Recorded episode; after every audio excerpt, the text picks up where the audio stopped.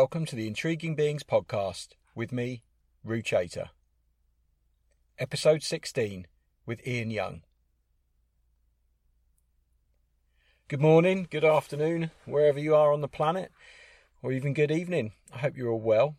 I'm still travelling around at the moment. It feels like I've been on the road for ages. I had a week or so at home at Christmas, but since then I've been down to Newquay catching up with uh, one of my previous podcast entertainers, Don Moore, for New Year's Eve. And then since then, I've been working my way back along the south coast, popped into Swanage, and just been down in Chichester interviewing a chap called Dan McCauley, who you'll get to listen to in a few weeks' time bizarrely enough, I'm recording this intro sat in the Ford Transit custom van, actually on Hayling Island Beach, where I first started recording these podcasts when I did the first one with Dave Hastelow at the Kitesurfing Armada some time ago. So it's funny how the world revolves and you end up back in the same places sometimes.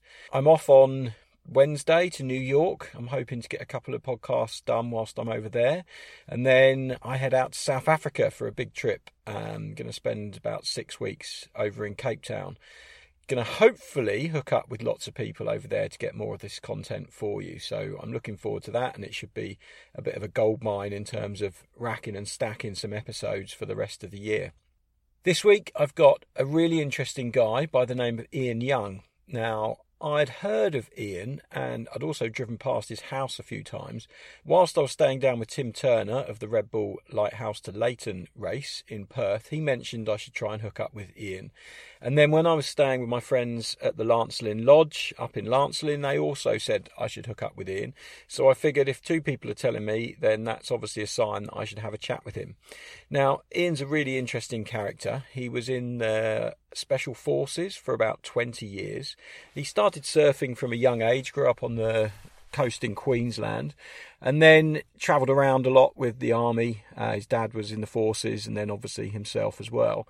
And he ended up settling on the west coast of Australia in Perth. And he's had a very interesting career, not only as an artist, which was something that used to give him a bit of solace whilst he was busy um, dealing with all the, the fun and games of being in the army, I guess. It was his way of relaxing and um, finding peace, I guess.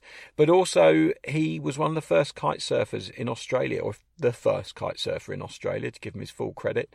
He was starting to fly kites in the 80s and he was using buggies, and then he realised that he might be able to do quite well with his surf ski with a kite. So he started developing his own kites and experimenting with those. And then by chance, he hooked up with um, someone who had told him about Cory Roeseler, who was the infamous water skiing kite surfer um, who was probably the the father of the sport if you go way back, and he managed to get hold of some kit from Cory, and the rest, as they say, is history. He went on to set up a kite surfing school and taught thousands of people on the west coast of Australia, and he now lives in a very eclectic house um, just off the beach in Lancelin. If you're ever up in Lancelin, you'll spot it. It's the one with a surfboard fence and part of his art is he repurposes old surfboards and windsurfing boards and things like that. So when you go around his house, there's some incredible um, sculptures, including the surfboard spiral shower. Um, but Ian was a really interesting guest, and I hadn't met him before, so I had to have a quick chat beforehand and just find out a little bit about him so I could come up with some questions as we went along. But as you'll hear, we chatted for about 45 minutes, and you know, I discovered some incredible stories and some really interesting things about Ian. So I'm hoping you're going to enjoy this one. Uh, it was recorded in his garden, so please forgive the uh, the odd birds tweeting away and the sound of a few cars driving past because it was outside and he's not that far from um, one of the major roads in Lancelin, although a major road in Lancelin is probably one of the quietest roads on the planet. Anyway, I really hope you enjoy it. As ever, a bit of housekeeping. Please give these a like and a share. It really helps when you tell people about it. If you're on any kiteboarding forums or kiteboarding WhatsApp groups or anything like that, please let people know that these podcasts are out there because the more people listen to them, the more it inspires me to keep making them. Anyway, let's get into this week's episode with Ian Young. Today I'm sat with an interesting gentleman who I've been told I need to come and chat to, so I'm quite interested to see what we um, what we come up with in this podcast. His name's Ian Young, and he's an Australian guy who's living up in Lancelin. And if you ever come to Lancelin, you won't miss his house. It's the one with the surfboard fence. There's literally loads of surfboards all around the place, and I'll put a few pictures on the the post so you can see some of those because it's quite an incredible spot. He's an artist, um, and he's had quite an interesting life but he's also one of the first, well, the first kite surfer in Australia, basically. And his story dates back to sort of long before most of you are listening this probably started kiteboarding. So, Ian, my first question how did you get into water sports in the first place? Were you a surfer originally back in the day, being Australian? Yeah, I was surfing and uh, windsurfing in the 80s. Yeah. And uh, yeah, then I broke my ribs pl- uh, playing rugby and then uh, found paddle surfing was a bit too much of a a painful experience. So then I took up uh, wave skiing. But yeah, I've always been around the water ever since I was a little kid. I wanted to surf, but my parents wouldn't buy me a surfboard in those days. So it wasn't until after I joined the army at 16 that I bought my first surfboard. But um, yeah, with the first paycheck. Yeah, yeah, yeah, pretty well. Yeah, yeah. What side of what whereabouts in Australia were you originally? Uh, well, my father was in the army, okay. and so uh, you know we travelled you know, every two or three years we moved, and then I, as I said, I joined the army at 16, so then I was moving every two or three years. But then I, I married a Western Australian lady and uh, fell in love with Western Australia. So uh, certainly since uh, well the early 80s, I've been uh, trying to spend as much time in Western Australia and. And I got out of the army in '99, and basically been living in Western Australia since. Okay. And did you have um, quite an interesting career in the army? How long were you in it for? Yeah, I was in the army for 22 years. Um, most of that was in stint. special forces, Yeah. and uh, as a communications officer. But um, I was uh, barra qualified, as they say, or in the Brits they call you badged. Yeah. Uh, so you know, had to do a lot of different stuff, you know, jumping out of planes and helicopters, and Must have Going to overseas at that time because during that well, period it was was a few mainly peacetime soldiering. To be honest, I, I was actually one of the lucky ones. Uh, I got deployed to Somalia and did a short stint in Rwanda and uh, in the Persian Gulf. So um, yeah, but I, I was out by the time Afghanistan kicked in, and Yeah. I actually did go to East Timor, but it was working for the United Nations. So uh, yeah, Did you ever get to surf when you were out on those trips? I mean, Uh, Somali's. Mm, only East Timor. Okay. In, in fact, uh, yeah, I, I took a, a rig that I got from Raphael Salles. Oh yeah, you know And, uh, Raphael. Yeah, really yeah, well, nice guy. So that would have been in 90, 98, I think he came out. Okay. And uh, so I took him down to Margaret River, and we were the first ones to kite Margaret River. okay, And uh, I had a jet ski that I used to teach kite surfing with in those days, so we did a film shoot down there. And uh, I still haven't seen the raw footage. I'd, I'd love to track him down and, and get a hold of the I've got his email. I'll pass it on Yeah, to you. yeah, well, I have, I have actually sent him emails asking, but uh, yeah, sadly he never responded. But Maybe the camera got wet or something Yeah, like that. or could have been, Forgot to could press record. That's Yeah. often the case. If you're like, "Can I get the raw footage?" Oh yeah, I'll send it to you. It's probably something went wrong somewhere. Uh, but anyway, I had uh, it was a, actually a foil kite, but it was a, one of his F ones, and um, yeah, it was quite interesting. So you packed that up and took it two- to East Timor with you. Yeah, but uh, there was two line foil, so it didn't have all the advantages of uh, current kites, of course. yeah. And uh, it was a little bit problematic to relaunch those ones, but um, subsequently I got into Flysurfer foils, and I, I love those because they're, so easy to relaunch. Yeah. I mean, everyone thinks foils sink and all sorts of nightmares and kitemares, but um, my experience has been the opposite. And I've actually taught with them for uh, probably the last seven or eight years of my teaching of running my school. And uh, the fact that, you know, if they're leading edge down, you just pull on the back lines, reverse it up, and flip them over and let go, and off she flies. Away you go. So, uh, yeah, and plus the wind range, and, you know, get people going on five and six metre foils and uh, out in the river and chase them down the river on the jet ski. It was great. Mm. Perfect. And so you're you're we sort of jumped ahead a little bit there because of the East Timor story, but I Mm. wanted to ask you a little bit because it's an interesting one. You know, a lot of people in the forces who do these sports, and Mm. Yeah, yeah. whether they actually get to do it when they're on active duty is No. quite a No. quite an interesting one. But I expect you're probably Yeah. busy. But yeah, if you get a chance to take your gear with you and you're in some amazing spot. Well, again, if you're on military operations, you know that's the focus. You haven't got much recreational time at all. Yeah. What, what little time you do is usually trying to get- get your head down and rest up. yeah, get some sleep. Yeah. So exactly. you were the first um, kiteboarder. We had a brief chat before we started recording this, and you mentioned, um, you know, Cory Roeseler, who's sort of Yeah. the the father of Yeah, well- using a kite powered sport almost. So Yeah, yeah. how did that all come about? Yeah, well, when I was in Somalia, I uh, saw an American, uh, well, working with Americans over there, and there was a, a Newsweek magazine, I think it was, and it had a feature of him uh, water skiing on two skis, and this huge bar with a reel in the middle of it, and uh, it didn't actually picture the kite, but it said that he was being powered by a kite, and he was able to go upwind, and uh, he could relaunch this kite off the water. So uh, I managed to track him down in the days before Google Yeah. and uh, corresponded with him and uh, eventually bought one of his rigs out here in I think it was 96 97 and then started teaching myself in 98 well Okay. teaching other people Yeah. Yeah. And how did it go, the learning process with that? Because you mentioned you'd, you'd experimented a bit with kites before with your yeah canoe and stuff like that. so- yeah well, well th- that was going way back because uh, as I said to you earlier I've been flying hang gliders for 30 years and uh, I always figured that there was a way of using a kite or a wing to, to get out to some of the further breaks down south that you know about a kilometre offshore And I figured rather than paddling a wave ski all the way out there, that if I had a kite, I might be able to get out and, you know, a bit quicker. And um, so I made a little Delta kite and put some kids' floaties on the crossbar and put a little bit of sinker on the uh, wingtips so that when she crashed in the water, it'd sit vertical and catch the wind and take off again. So the concept actually worked. But uh, as I said, I was on wave skis in those days, and there wasn't enough lateral resistance, so I could never go upwind. So I pretty well gave it up as a bad joke. But that's when I saw, and that that was in the eighties. Yeah, and that was the first kind of experience of, oh, there's something in this kite. Power well, lark. yeah. Well, I'd been bugging with little three wheelers. Uh, there was a guy called Neil Taylor who's uh, still around, but sadly he suffered a stroke a few years ago, so he's out of action now. But um, he used to have one of the, the first kite businesses in Western Australia, and uh, they had a club three wheeler.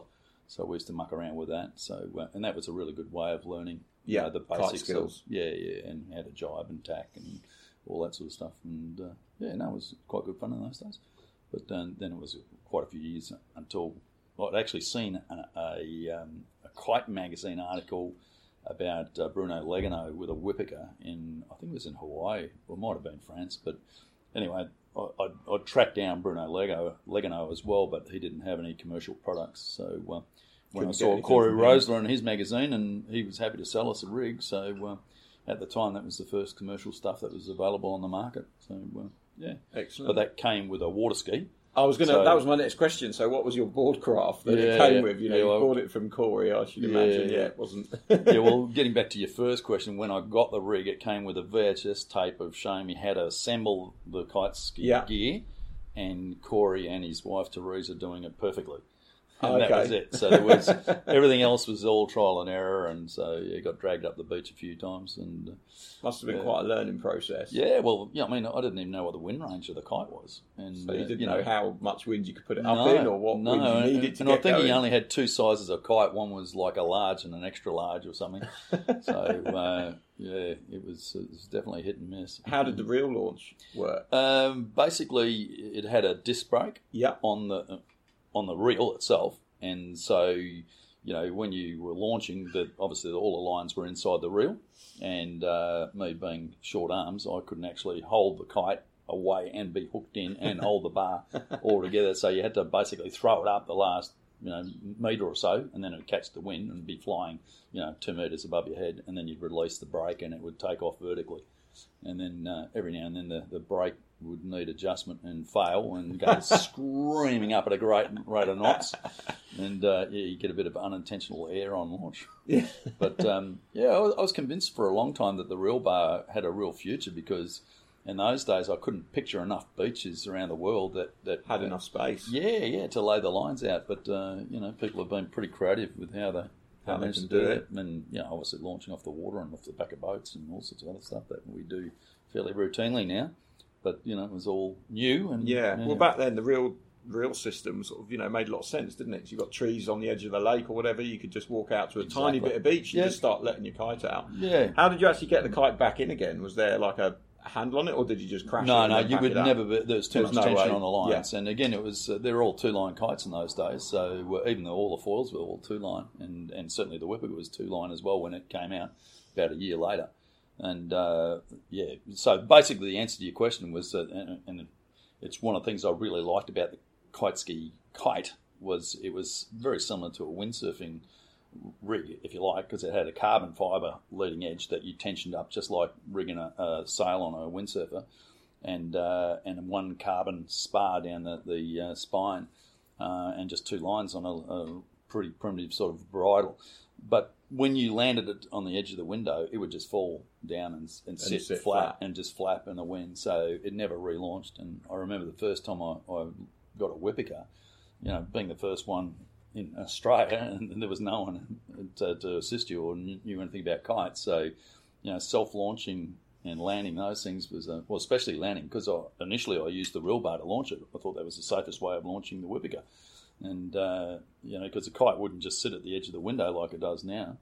Um, so yeah, it was it was very interesting, but, uh, especially the landing, and you know, it wouldn't drop down on its loading edge like you can do now with kites. And yeah, I had a number of times where I'd try and land it off to the edge of the window, and it'd roll and catch the wind, and Take off again. yeah, well, I'd ditch it. But then the safety, because you're still tethered on one line, it was just a wrist leash. And uh, yeah, it was a nightmare. Again, this thing would be spiraling through it and still drag. I mean, you know, it wasn't fully powered up, but it was enough to drag you. It was frigging dangerous. So the only reliable way that I used to have of landing those kites in those days was uh, was mainly kiting at, at Scarborough Beach. And on the pathways there'd be dunes, and so I just drive it down into the lee of the dune and yeah. land it there. But Put it in a uh, little wind pocket yeah. and But taking off was still problematic. Yeah. You know, we used to put a bunch of sand on one wingtip and try and keep it there, and then go back and try and gently Yeah, pull, and pop the wings yeah, off and then hope it and pull the sand off and hope it didn't roll backwards around. and yeah. all of that sort of stuff. Yeah. And did you? Um, how did you get on with the water ski? Did you did you use that for a bit, or did you? Pretty I quickly... tried to, but uh, again, because I was learning by trial and error, it was so problematic because you know I had a binding on front foot, Yeah. so I'm hopping on one leg in you know sort of knee deep water because trying to do a water start was almost impossible. you Yeah. because you'd be laying over on your side and trying to move the kite around and just get dragged upside down, and it was just a nightmare. And um, so I went back to Murray Smith and Scarborough, and I uh, designed some tow-in boards, and so we ad- adapted that with some foot straps and whatever, and that worked out pretty well. Yeah. So you kind of realised that the water ski wasn't the way to go, and Yeah, for me it wasn't because my, my intention was always to get into the waves. It's and just that, that. You know Cory didn't have any idea in those days of surfboards or whatever, so I thought, oh well, his system works, so Yeah. and plus I'll have a look at the surfboard, the dimensions and, and whatever. And, uh, sorry, the water The ski. water ski and yeah, and see if that was applicable. At least we have some idea of what length and things like that. But I mean, the first boards we made were uh, seven foot guns, and you know they were basically a tow-in board, but reinforced decks and that Yeah. sort of stuff. And and that started to work pretty well. yeah, yeah. In fact, um, when racing came on the scene, um, some of those boards I think actually won that Lighthouse to Leighton race in Really? the early, early days. Yeah, they were pretty fast board. And uh, it turned all right too. It had five fins, little bud fins at the front just to knock block the rail down.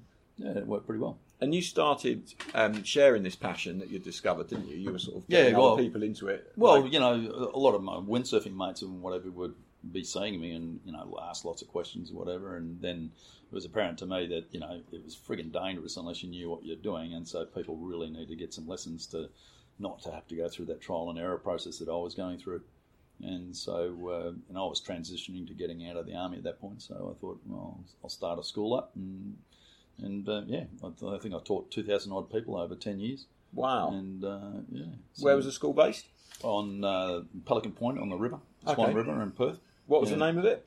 Wind Designs Australia was what I called the company. Okay. Yeah, yeah.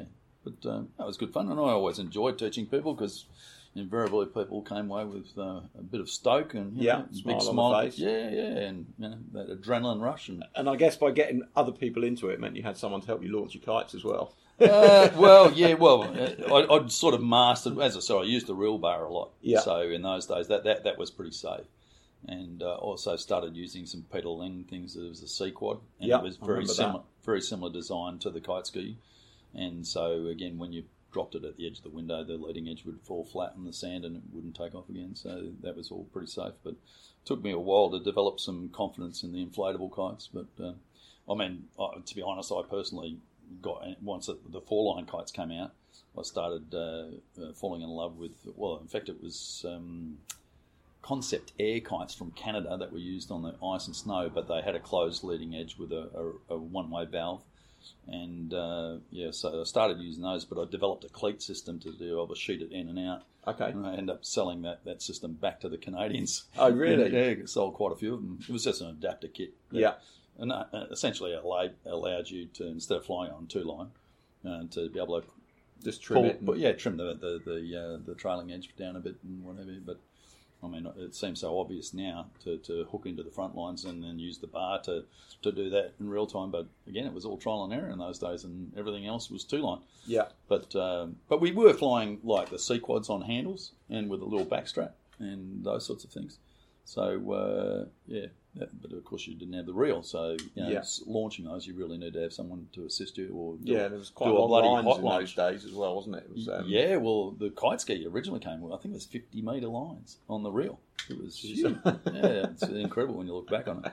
But quickly uh, learnt that we didn't need lines Yeah. that long, and it was problematic. That, that's again why my, you know, thinking was that shit. There's not enough beaches that are you know 50 metres Yeah. of beach side short of the wind. That's a big demand, So, right? Yeah, yeah, yeah. But uh, uh, again, my, my passion was wave riding, so I wanted shorter lines anyway, so I could wang the kite around whilst on a wave. So How long was it before you started to get out into the waves with the kite? uh, probably a year. Well, uh, '98 was Yeah. when well would have gone out with Raphael Salles at Main Break. Yeah. Yeah, and that was down so- in Margaret, Margaret River. River, yeah, yeah. But I'd mucked around Scarborough on beach breaks and things like that. But uh, yeah, to actually get out into the big waves. And did um, when you met Raphael, was he over here with a group of people, or was he just on his own? uh, he had a photographer and I think one other person. Yeah, so it was, no, actually, it might have just been him and a photographer. I think. Okay. Yeah, and he had this two-line F1 foil. Yeah, I think I've got photos of it somewhere. Yeah, that would be good to see. I can ask Raph if he's got any history of it. I Yeah, know he's yeah, been digging yeah. through the history books lately, so looking at things. Yeah, And were you? I guess you were kind of, you know, the pioneer of kiteboarding in Western Australia. Were people then starting to recognise you in that role and coming to you for information? And you know, if people Uh, were travelling over here, were they like, "Oh, you've got to hook up with Ian Young"? And Not really. Get the lowdown, No, or- I don't think so. Well, I didn't feel that. I mean, I got a lot of referrals to when I started teaching. to the school. So yeah, and as I said, all that was I I didn't do any formal advertising. Uh, you know, it was all word of mouth, and uh, yeah. Well, initially I was the only school in Australia. So Yeah. uh, in fact, I I was approached by people overseas. So I actually went to Okinawa, Japan, to teach some American F-16 pilots at a Oh wow! quite. And um, I'm trying to think. Oh, yeah, there's some British people that were running uh, a uh, an event in late '99, early 2000. It was the new sport of the new millennium, and that was going to be. Well, we did. We all went to New Zealand to Gisborne, which is apparently the first place on the planet that was going to see the first light on the new millennium. so uh, yeah, there's Flash Austin and Mauricio Alba and Oh a wow! whole heap of you know guys that were there that were all pioneers in their own places, and uh, so fortunate enough to be involved in that. But we didn't get any win. Well, not, not on the not on the day or the first day of the new year, but uh, or the new millennium. But um, we did do a little bit of kiting out there. That's But an I- awesome I idea remember for an event. Like that's Yeah, fantastic. yeah. Like, I, I'm trying to think of the British guy's name that sponsored it all. He was some millionaire or whatever, and thought it was a good concept, and he was just getting into kite surfing himself. But um, yeah, I remember Flash had- got this new 11 meter. I, I think it might have been a Wipika, but it had a leak. So he's pumped this huge thing up on, on the swimming pool or whatever. I think because we're all on like seven. Well, again, the the, the, the system of measuring kites has changed a fair bit since then, then. wasn't yeah, it? yeah, But we were all on five to seven meter kites, which And, were uh, sort of probably around the twelve size Yeah, today, really. in yeah, yeah, of- because they use projected area Yeah. instead of flat cut and all that sort of stuff. Yeah, but yeah, they were the good old days. yeah. And so Flash got his eleven out and had a leak in it. Yeah, yeah, yeah. so um, yeah, but that was all pretty good. Yeah. Excellent. Did you do much travelling with it? Did you like go? You know, obviously you mentioned New Zealand and Asia, but did you Yeah. do much of that to go and you know discover wave spots or anything like that? A little bit, but I was um, I worked with the Kiteboard Professional World Tour for a while. Initially, they approached me to go and uh, be a judge in New Caledonia, okay, and then uh, basically rocked up there and they didn't like the guy who was actually running it. yeah, Well, they had problems with him, and so uh, I got moved from judge to uh, race director. So yeah, I was race director for the, them for three years. okay, So pretty well travelled all over the world. Yeah, that running- must have been a good gig for going to different spots. and- yeah, but I mean, it's pretty stressful being the race director, and obviously you're there to run the event. So Yeah, you yeah, got the focus really is on the draws and the conditions and alternate plans and all that sort of stuff. So yeah, it was pretty full on, and I often didn't get much chance to kiteboard myself. But yeah, certainly got to see lots of different spots and. To be honest, it just makes you appreciate home more. Yeah, I mean, that was- lucky here. That was my next question. Was you know back home in Mm. Western Australia, and that's one of my favourite places in the world. We're currently sat in Lancelin, which I rate as my favourite kite spot on the planet. Yeah, I've been yeah. Mm. to loads, so I guess that's a difficult thing, isn't it? You know, when you're living here, there's not Yeah. much reason to go anywhere else. You know, Exactly, we were speaking to Matt Well- over at the lodge. He went to Sri Lanka, and I was asking him how his trip was because he asking me me to sort of if I knew anyone over there. So I hooked him up with um, Fabio and Grosso, and mm. he said he had a great time. He goes, "Oh, the kiting wasn't that good." I'm like, "Well, Matt, you're, you live in like you know, Primo. yeah, the best spot. So Yeah. everywhere you go is never going to be quite as good Yeah. as back home. Well, quite often when I travel, uh, you know, I don't bother taking kite. I mean, even when I go to Perth, I don't bother taking my kite gear up there because you know beach breaks are pretty crappy compared to the reef breaks Yeah. we've got here. Yeah, South So- Passage is a mm. pretty incredible spot, isn't it? Yeah, and main break. I mean, there's Main lots break. of lots of spots, and even Edward Island. You know, there's not lots of nice waves depending on the, the tide and the conditions. And, And how long was it before you discovered, you know, up here, Lancelin? When did you find this place? uh, well, it would have been what, 20 odd years ago. Okay. Um, I first got invited here by the organisers of the what used to be the Ledge to Lancelin windsurfing race in those days. Um, and uh, they asked me to come out and just do a demo in front of it because it was run by the tavern essentially. yeah, And so there was the best party in Western Australia at the tavern in those days. And uh, yeah, so whilst after the race, people wanted some entertainment. So yeah, I basically you know, did some jumps and back loops and bits and pieces and out in front of the tavern. excellent. And uh, that's And that was your first taste of Lancelin. yeah, yeah. I, I think I'd been up here once before, but not to kite. Yeah. Uh, well, I, when I was in the army, we went to the range Yeah, up here. There's a bombing range just north of town, but uh, yeah, I hadn't really been out surfing here or anything. Most of the time, I went surfing and went down south. yeah, Margaret Witherway. and Yeah, yeah, yeah. That kind of neck of the woods. So, how was it when you started discovering the breaks around here? Was it kind of an eye-opening moment? that, Well- wow, there's potential. Oh well, you know, windsurfers have been surfing the breaks here, and surfers have been surfing the breaks here for ages. But uh, I just like the vibe of the place, and and in those days, you know, I was probably when I was first um, kiting, you know, it was I wasn't into the waves, you know, it was flat water stuff, you know, until I got my skills up. Because was still doing a few walks of shame in those days.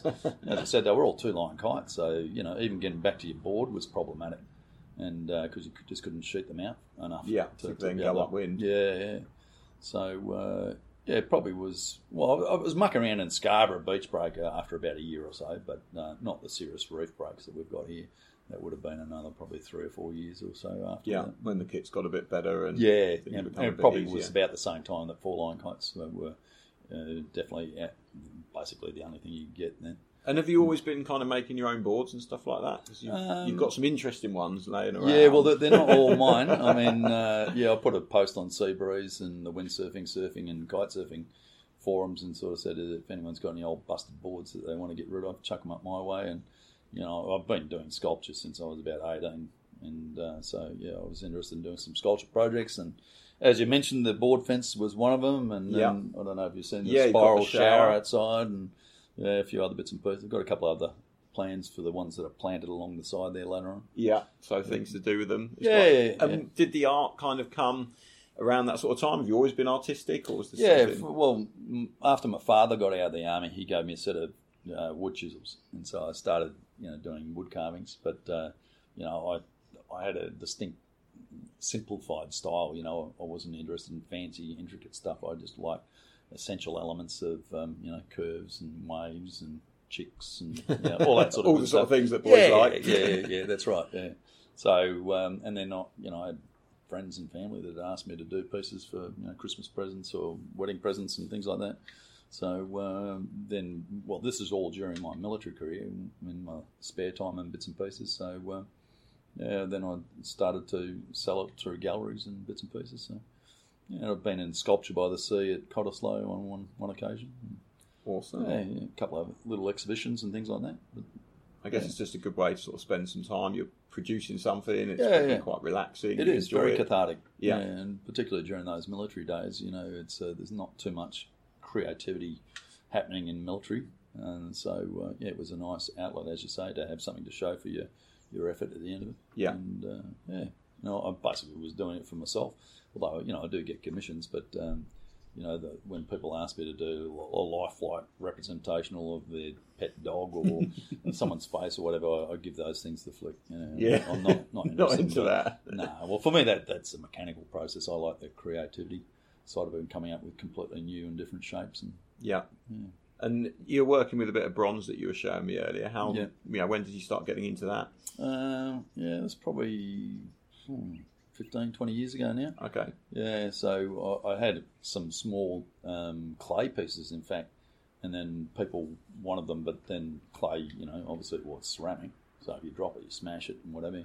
And then I- I can't remember exactly how I got in, but I started to hunt around to see if I could get a mould off it and uh, and then pour waxes and then maybe give them to a foundry and whatever. So uh, yeah, I end up working along that, and then I found that for the amount of time that I invest in, whether it's bronze or timber, it, it taking about the same amount of time to actually finish a piece. So um, yeah, I, I found that people were willing to pay a lot more for a bronze, but it cost me obviously more money Yeah. to, To- to, to make produce it, it, yeah. f- to pay the foundry and things like that. But then there was definitely a premium on top of that, and plus, you know, it's, it's a piece of art that that is multi generational, so people should see that as an investment, and uh, you know that after they've died, Still you know, going to be around. yeah, and you can have your house burnt down, you'll lose all your paintings and Your all your prints, Bronze will still be there. yeah, you probably you, you lose your computer with all your digital art and all that sort of stuff, but the bronzes will probably yeah, still be Stand the test of time. amongst the ashes. yeah, yeah. Well, they'll be be around forever, almost, won't they? Yeah, pretty well. Well, you know, that's uh, some of the art that we've still got from the, the Greeks and Romans, and is all the bronzes. Yeah, so it'll stand the test of time. Mm. And you obviously live up in Lancelin now. When did you make the move to, to sort of, you know, be up here sort of permanently? Yeah, about six or seven years ago, I got divorced, and this was an investment property come holiday home. And uh, you know, at, at the time, the market was pretty depressed. Well, it still is. And so, uh, and I was doing a lot of fly in, fly out all over the world. So uh, it really didn't matter where I lived, Yeah. um, as long as I could get to the airport. and It's only ninety minutes from the airport. Yeah, it's pretty easy, isn't it? So yeah, I thought oh, I, won't, I won't sell up. I'll just hang around here, and then I got involved with the local community. I'm a volunteer fireman and do volunteer marine rescue stuff, and uh, yeah, got involved with the local community. And as we were talking earlier, old primo for kite surfing. So yeah, uh, it's not a bad spot. Yeah, you yeah, want to go out in the summertime, is it? It's always Well, windy.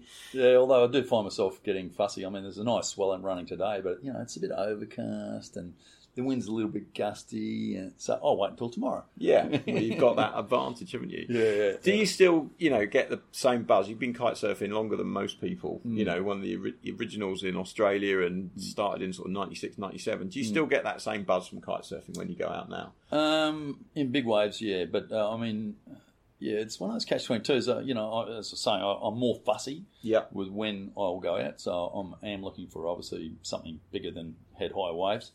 Um, yeah, so if it's only waste or you know crap like that, I, I couldn't be bothered. And um the only other thing I do is like you know the Lancelin Ocean Classic race and stuff like that. I don't mind that; that's a bit of fun. But that's again probably more a result of, of history, my original involvement with Yeah. coming to Lancelin and whatever. And I, I've only one year that I've missed out in You've raced every and, every uh, year but one. yeah, yeah, and I've won quite a few times. So that's always nice. Got a few I for my age uh, category nowadays, but uh, in the early days I was winning outright. But yeah, And um, how did you get involved in that kind of racing? Because you, you mentioned you got some pretty specific boards for that sort of thing. Was Yeah. that something that you were working on developing for the race, or was it just something Um, that you kind of just found a board that went pretty quick? and yeah, yeah. it? The board was more about. I was concerned if the board was too small that you know it would take too much effort to get the thing planing, and uh, yeah, it was really funny because I've never been into twin tips, and so uh, in the early days, the only other people I was involved with were windsurfers, and they were saying the seven foot boards were way too small. And uh, and then of course twin tips came out, and people say your boards are way too big. And it's really interesting to see the evolution. But uh, because m- my background and interest is is wave riding and surfing, I always surf in a natural stance. So I'm Yeah. always leading with my, my left foot. So uh, you know, toe side riding has never really been an issue for me. Whereas you know, obviously when you- you're first learning, the twin tips are nice to be able to stay on your heels the whole time and stop Yeah. and slide. But I've always been into carving turns anyway. So uh, yeah, it was always directional. Always directional Yeah. surfboards and using Yeah. those and Yeah. on those. You know, I did a fundraiser. I think it was four years ago, and kite surf from Scarborough to Exmouth, thirteen hundred kilometres over thirteen days. Yeah, I heard about that. And, That's uh, pretty intense. Like, yeah, what was a- was the what was the thinking behind that? Where did it come from? Well, I've, I've been doing downwarders mainly from Perth to Lancelin, so it's hundred and twenty odd k's. How long would that take you, Perth to Lance? Uh, well, the first time we did it was with a group, and we decided we'd stay together as a group, and I think that took us six, seven hours.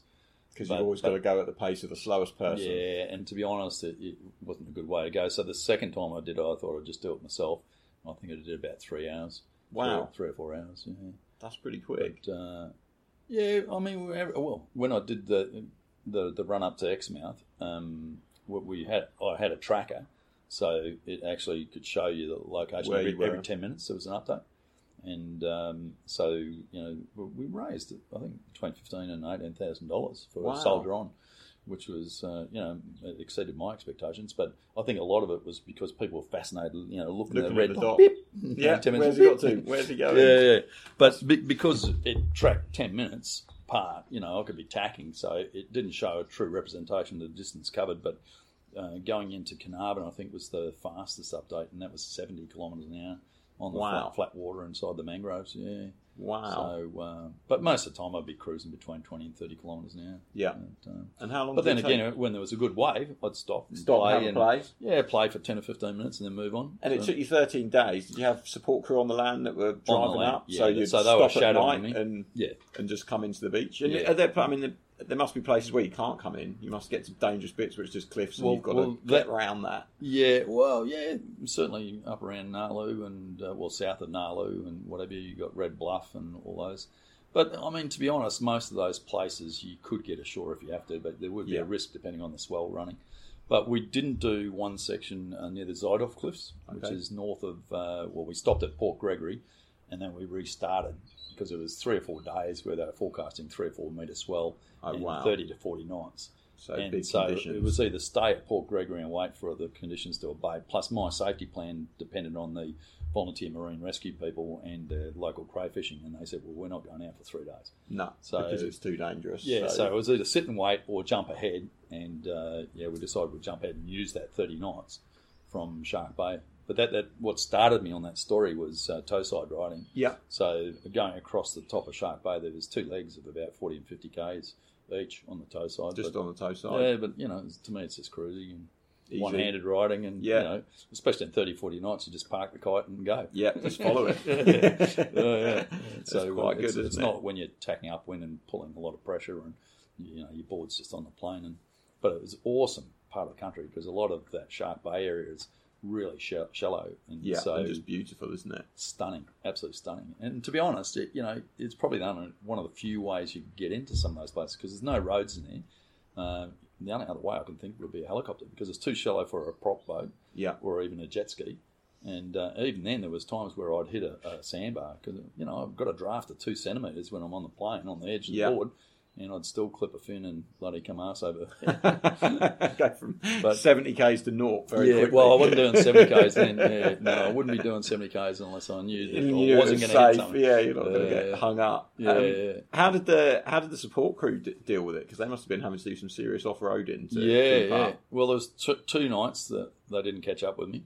Really? And, uh, yeah. Well, they, they had coming out of Gnaraloo, they blew two tyres, so they had to actually get new tyres brought up from Geraldton.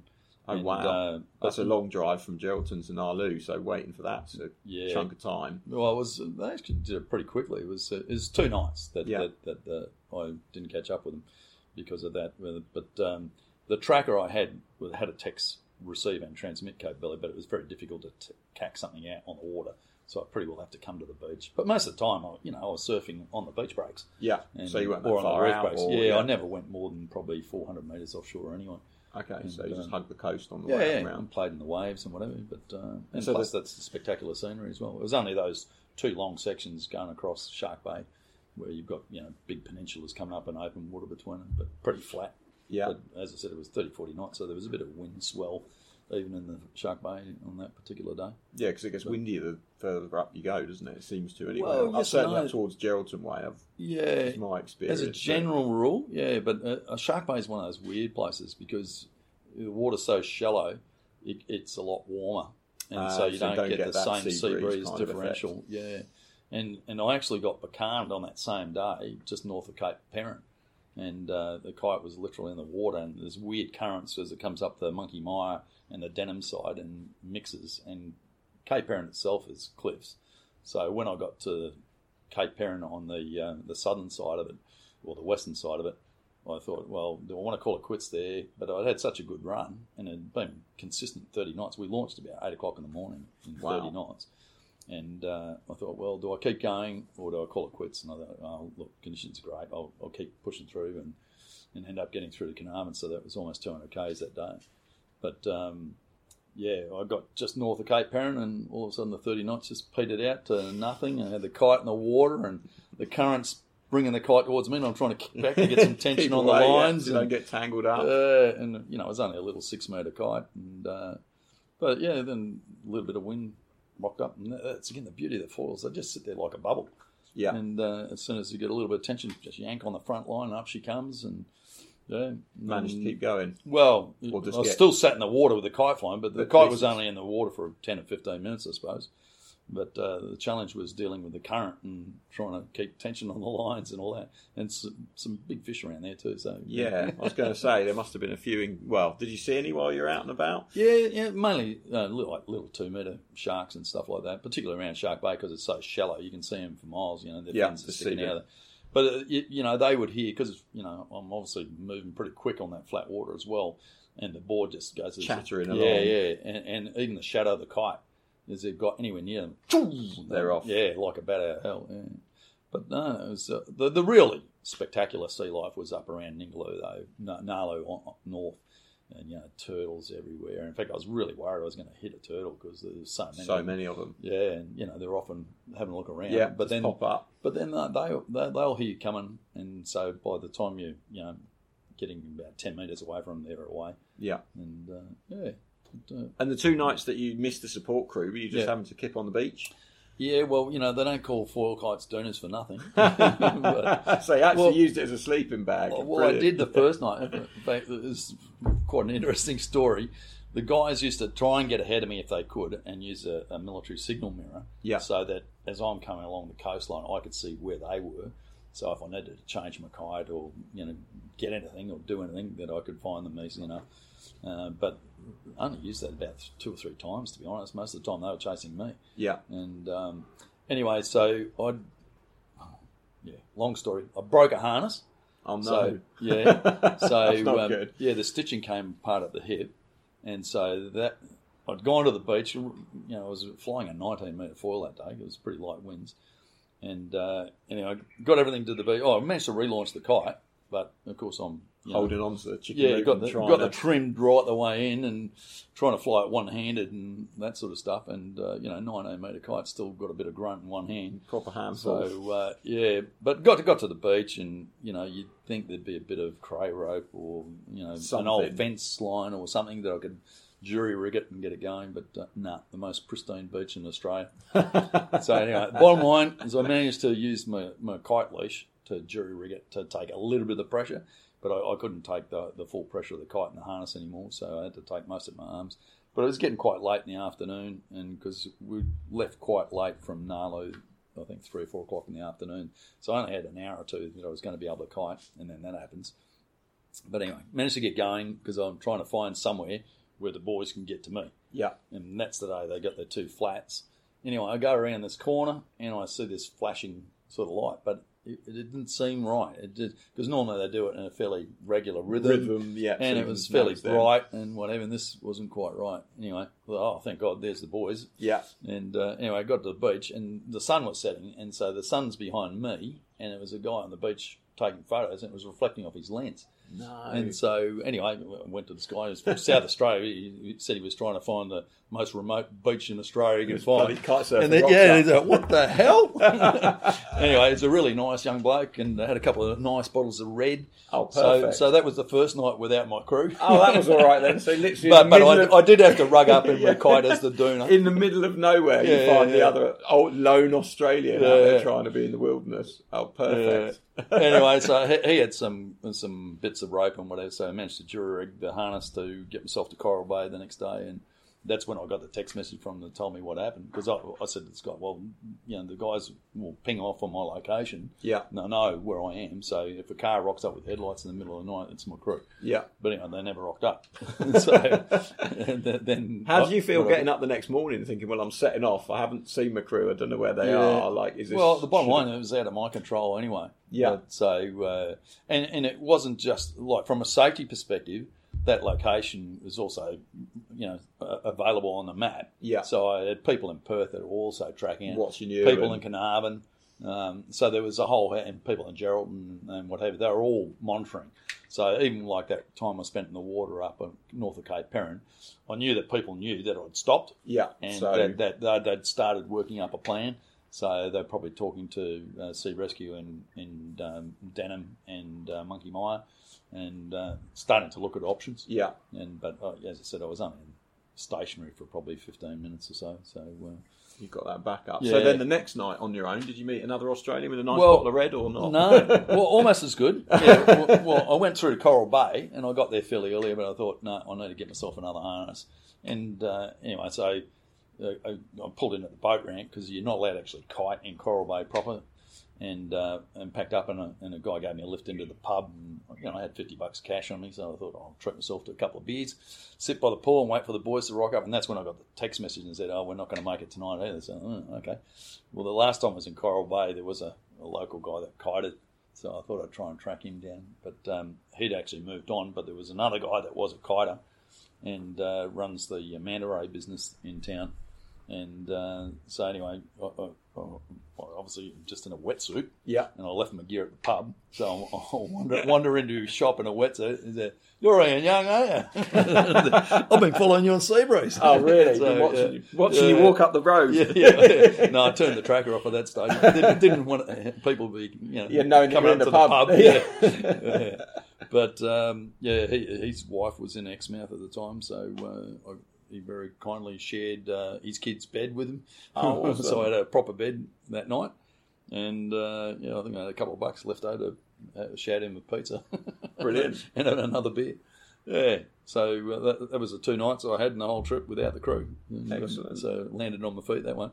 That's fantastic. It's an amazing experience. Have you ever got plans to do something similar or something bigger, or do you think no, that's not kind of- really. well, a couple of years now? after that, I uh, had problems with my hip. It wasn't as a result of that.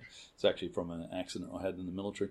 But I had to have a total hip replacement, so uh, that slowed me down a little bit. So you know, don't do any big air or jumps or tricks or anything like that. Just cruise and wave ride. relaxing into it a Although little bit more. last year, or this year, 2018, in January, when we had the Lancelin Ocean Classic, I, I did manage to win the over 55s That's three, three good. months after my surgery. Three so- months after a hip replacement. Yeah, yeah. Wow. But and I was taking it pretty easy, but to be honest, the, the real reason was that we got launched by the race director in an easterly.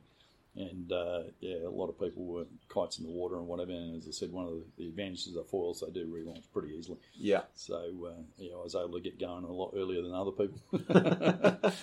in fact, I think all of the guys in the over fifty-five division beat all the guys in there over fifties. Oh, so really? we're all pretty stoked. We Oh. reckon we should have got double prize money. Yeah, we'll have your prize money as well. We've Yeah. done all right. yeah, that didn't happen. And you've had a you know long association association with the Lancelin Ocean Classic. Are you looking forward to this year's event? You're going to be racing Mm. yeah, for again? sure. Yeah, I'll race again. Well, you know, I'll be cruising. Yeah, but you'll be out there. Yeah, I'm hoping so. Yeah, yeah. that's Excellent. the plan. Yeah. and how often do you say you reckon you go kiting? You're quite fussy these days, but do you get out a few times a week or? Oh, probably I'd say a few times a fortnight. Yeah. But uh, I mean, climate change is real. You know, it's just a weird day. Like you know, we Yeah, I don't- mean, I- we don't have weather like this here in summer. It's just, I woke up this morning and I was just couldn't believe it. I was like, it's grey and cloudy. Like Yeah, I've yeah. never been here and it's been It grey. was raining cloudy. last night, and yeah, it's just weird. Yeah, normally from you know October, November onwards, you don't see any more rain and it's blue skies like it was yesterday. Yeah, So I did go for a cruise yesterday, but uh, that was weird too because normally once a sea breeze comes in, it, it'll you know it stays in. The- and, it'll fill in. And uh, but yesterday it was like 12, 13 knots most of the time, so it was a bit light. I guess this is the worrying thing, isn't it? Is that you have these spots that are so regular, you know, and you could have come here 10, 15 years ago, and the. Yeah, wind yeah. is like clockwork. Oh, you can set sure. your watch by it, Yeah, you know, just in it comes and away it goes. And it's kind of a real eye opener that these spots are all changing. You Yeah. know, there's so many people in these spots, and they're like, well, it's not as windy as it was last year, and it's not as good as it has been. And it, like you say, it is an effect of just the climate's changing. For and- sure. Yeah, I think that the mistake that you, you know the people have made is calling it global warming because it's not necessarily warming, but it's definitely changed. And you know to suggest that it's not created by humans, I think is just so naive. It's crazy. But anyway, I think we need to clean up the planet a bit more. Yeah. we're definitely trashing it. That's for sure.